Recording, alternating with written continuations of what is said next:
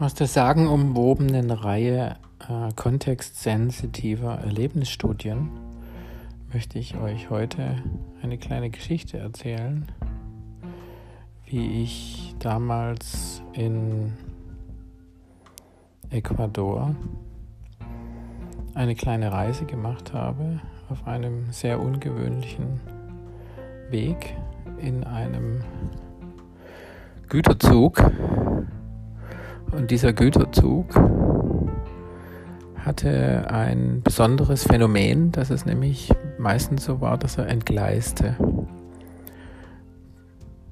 Die Fahrt beginnt in Guayaquil. In, das ist ein Ort, der nicht unbedingt so attraktiv ist in, an Ecuadors Küste. Und ähm, da ist es so warm wie an dem heutigen Tag, an dem 2. August.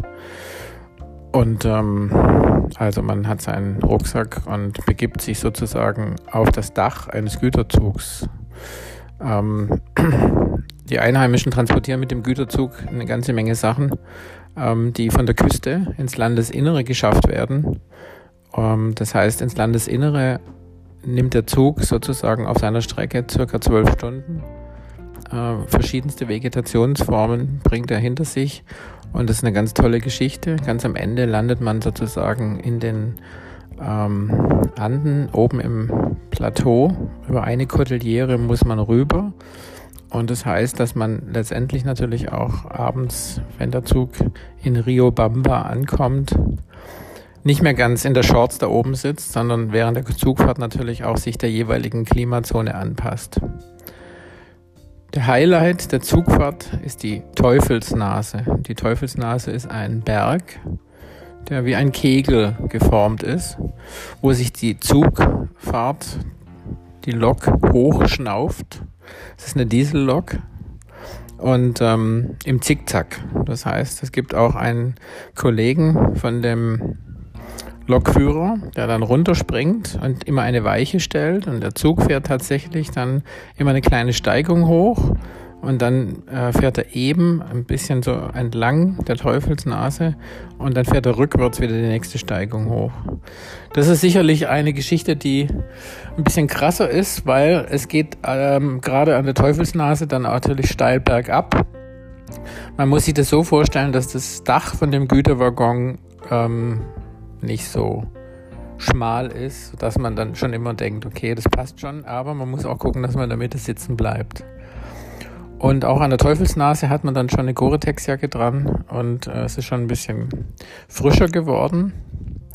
Auf jeden Fall ist also diese Zugfahrt eines der spannendsten, nachhaltig aufregendsten Abenteuer ähm, Erlebnisse, die ich in meinen Reisen gemacht habe. Ja, das wollte ich euch erzählen. Also heute, wie gesagt, aus dem Land Ecuador.